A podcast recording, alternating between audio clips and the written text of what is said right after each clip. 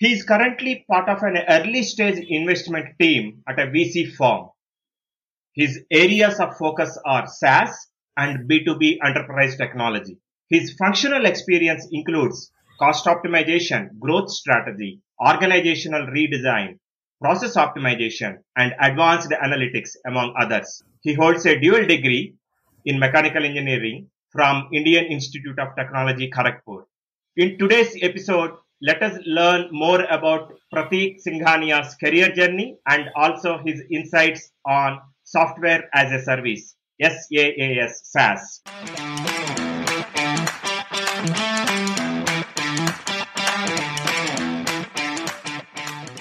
Hello.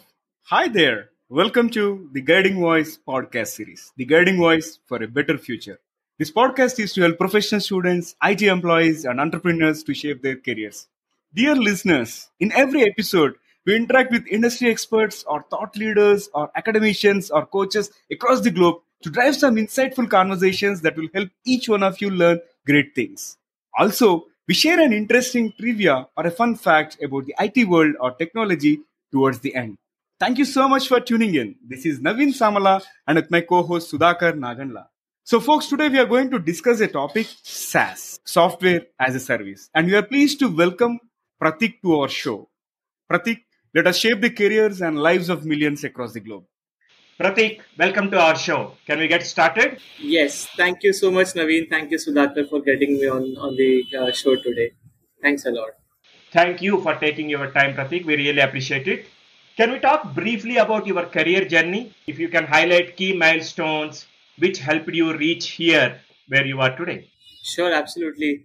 So after completing my engineering degree at IIT Kharagpur, I joined the Boston Consulting Group's uh, Gurgaon office as a management consulting. Uh, there I spent three years uh, broadly working across different functions and industrial sectors. Uh, my third year in consulting was largely spent in getting tech products adopted in large enterprises. For example, a sales enablement project uh, for a leading automobile supplier, automobile supplies manufacturer, for example, uh, or an advanced analytics project at an agrochemical plant. Uh, this is where my journey in the enterprise software or SaaS, for example, started. Though technically those were not SaaS softwares, but that is where you know the thought process about how enterprises need software products. This seed was sown there. Post which I joined Elevation Capital, which was earlier known as SAIF Partners, in the SaaS investing team. Uh, it's been two years now at SAIF, uh, at Elevation, which is uh, what we are called now. Uh, and I have been part of seven seed slash Series A investments at the fund here. It must be an exciting uh, journey, like Investment, series, seed, all this that we hear and uh, you know read on newspapers. You get to do it firsthand. Very good, uh, Prateek. That way, what is SaaS, this software as a service? SaaS, software as a service, essentially implies any software that help can help you accomplish a goal or a task which was earlier done manually uh, or through you know a conventional spreadsheet, etc. Uh, at times, it is also called on-demand software. SaaS companies essentially use license. Uh, they give out licenses rather for a fixed period, time period basis for a specific pricing unit, which can be per user or it can be for a specific GB usage, etc. Uh, we should also understand that SaaS is synonymous with software being on the cloud along with all the data. And, and the entire software is just accessible through a web browser you know anywhere and everywhere. That's great to know prateek. One thing that revolved around my mind when you were talking about this software i still remember my ge days when i was part of uh, uh, one of the product management organizations. And we used to ship the software in the form of cds to our customers. And in case if there is a bug then uh, the entire CDs that were shipped to the customers, right, have to be rewritten, and there was a lot of uh, uh, rework involved. Okay, and when it comes to SaaS, as you said, it is something which is cloud based and which can be accessed from the browser. Can you briefly highlight the evolution of SaaS and how is it different from the on-prem software as well as the installable software? You know, initially, as you mentioned, softwares used to be pre-installed on our systems they used to be called on-prem software because essentially the entire data and the software itself is installed on your own host systems, right? You, every all of us have installed a, a, Microsoft Office or an operating system or a game on our on our systems too. Uh, you know, as, as a kid. However, there were some inherent limitations to that entire on-premise software. The first and most important being uh, regular maintenance, operations, and upgrading the software. That was a big challenge with that with that entire uh, you know on-prem software piece. Today, the so- source code for SaaS software is pushed to the cloud almost perennially, like a tap, you know, water flowing through a tap. It's it's as continuous as that in the best of the breed SaaS companies. Faster and better implementation, uh, you know, far better adoption, scalability, and accessibility are some key reasons why SaaS companies became an instant hit over on-premise systems. However, even today, the biggest challenge that remains with software as a service companies remains data security, especially where compliance and regulations are a big challenge in industries like banking and healthcare. There, the adoption has been relatively slower for the core systems of solution.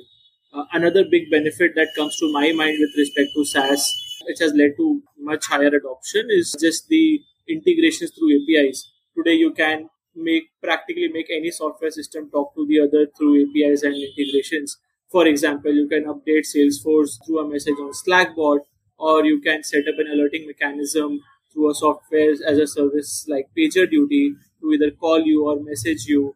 And all of that can be done very easily. And these all these systems, disparate systems, each other very easily because of APIs. There seems to be a lot of flexibility, even not only for the vendor or the producer, but also for the customer. And uh, yeah, looks like the maintenance is also seamless, and at the push of a button, okay, the deployments happen and which will be reflected immediately on the client's uh, side okay since we are accessing it through the browser now you touched upon these aspects of saas can you name popular saas companies okay which are ruling the market today yeah, the first and the most iconic SaaS company that comes to my mind is Salesforce. It's probably one of the biggest cloud SaaS companies out there uh, on the NASDAQ index. Uh, most businesses today, in different forms and fashion, are using SaaS products, whether you realize it or not. For example, Google Workspace where you are using Google Doc or a Google Meet, that is a SaaS software. Or even Microsoft Office today, you know, is O365 is a SaaS software. You don't pay, you don't install CDs for Microsoft Office systems even today or, or today. Or even products like Slack and Jira, which is an Atlassian product. All of this is SaaS. An important point to note here is, which used to do earlier through Microsoft, you used to install in a system through a CD your, on your desktop, for example, is now just a login because of SaaS on a web browser.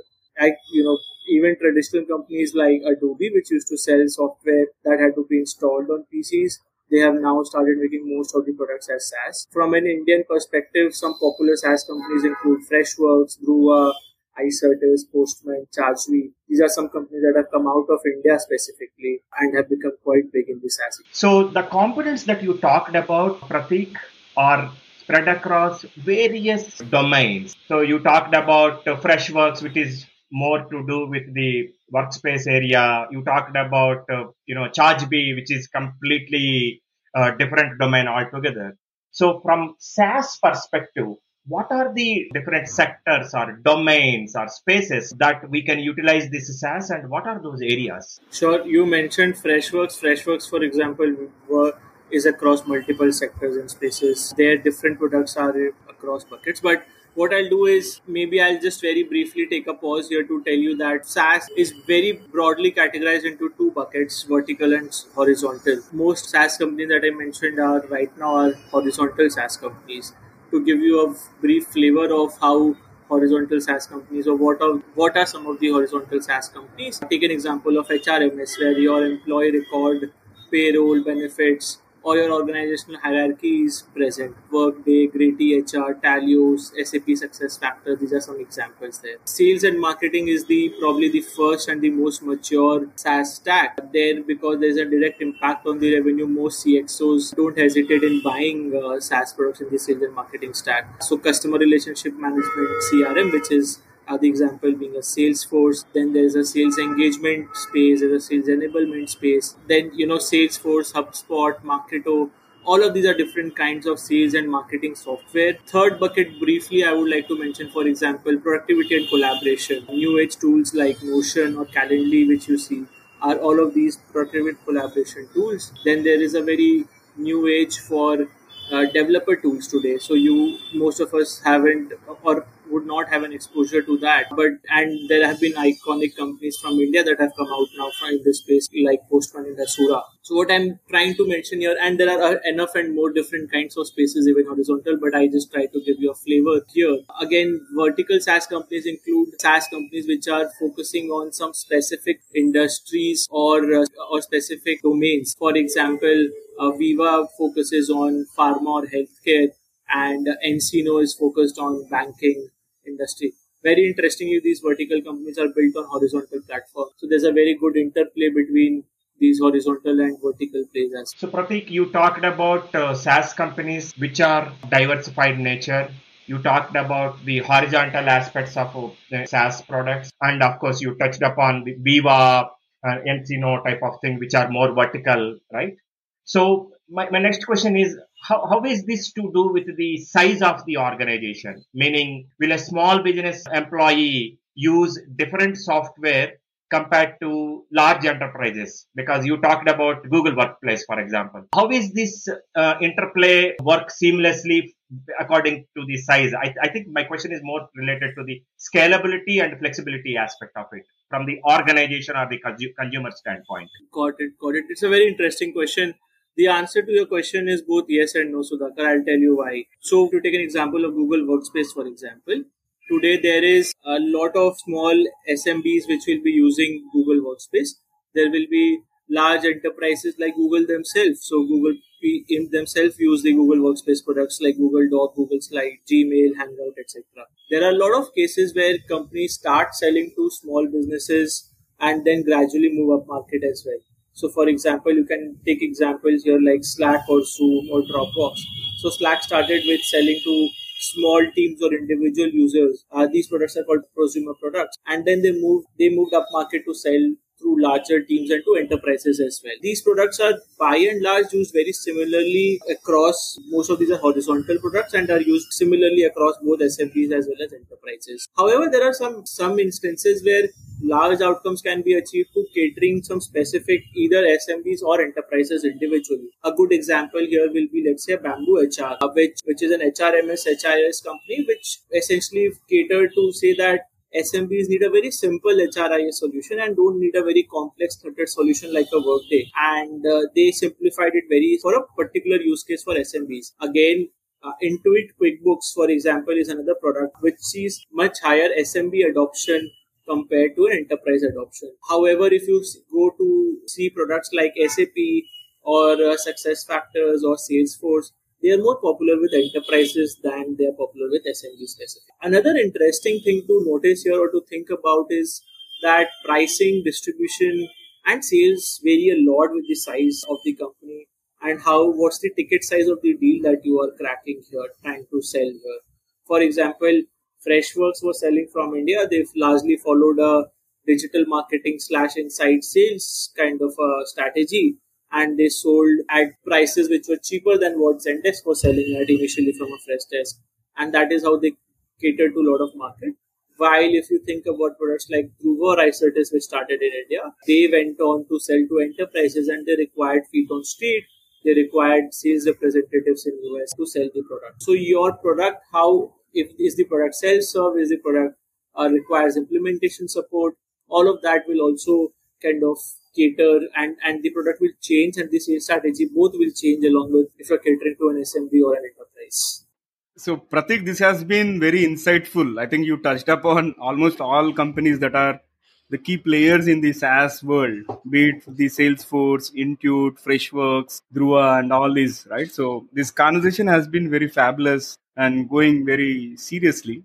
I would like to spice it up with your uh, consent. Okay, in case if you are okay, I'm going to ask you if interesting rapid fire questions and wherein you can answer them very briefly, one to two words. Right? Are you okay with that? Absolutely.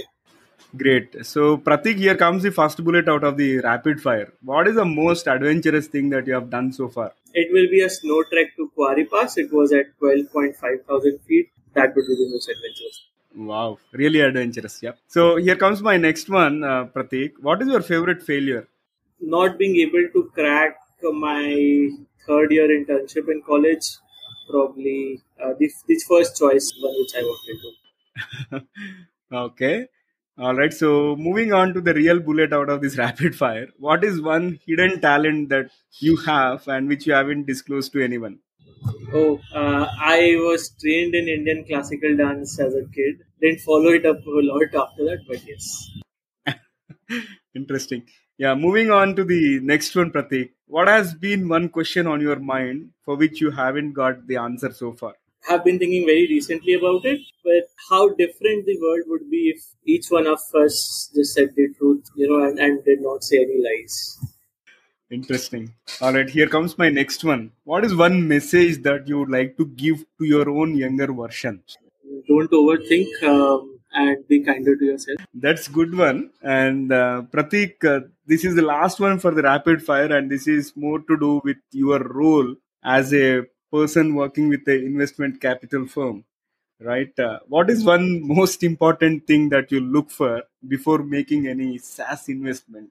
So we focus on early stage investments. So with the founding team, I think the depth of insights about the space and the problem statement that I think is the most important thing that I look for. At least uh, that gets me most excited.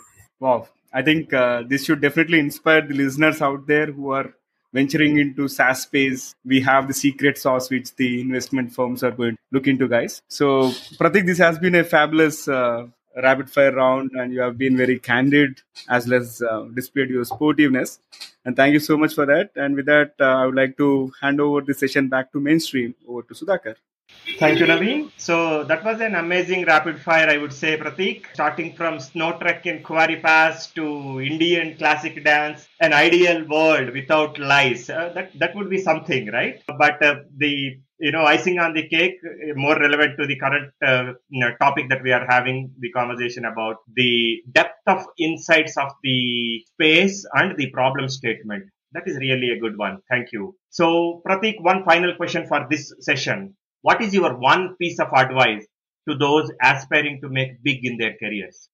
Dream big, never be in awe of anyone else because ultimately everyone is made of flesh and blood. It's very easy to idolize someone, but I think maybe just normalizing people and trying to do what you want to do, I think that should help. Thank you. That is a very useful tip never be in awe of anyone else because ultimately everyone is made of flesh and blood. I think it is a completely different perspective. It has been a phenomenal discussion, Prateek. Thank you so much for uh, taking your time in talking about the software as a service and uh, more about uh, the diversified aspects of the software as a service as products across uh, industry, both horizontal and vertical. This has been a phenomenal discussion. We really appreciate you taking time for us. Thank you. Thank you so much. It's been a pleasure, Sudhakar. It's been a pleasure, Nari. Thank you so much, both of you. All right. So it brings us to the trivia segment of today's episode. And today's trivia is about computer virus. So, folks, do you know what was the first ever computer virus? I know you might be thinking, but let me reveal the answer as per the ritual. Creeper okay, which was written by Bob Thomas in 1971, is the first ever computer virus. Interesting, isn't it? Thank you for listening. There is more in store, folks. Stay tuned. Take care. Be safe. Until next time, bye bye. And we are signing off for today. See you all in the next episode.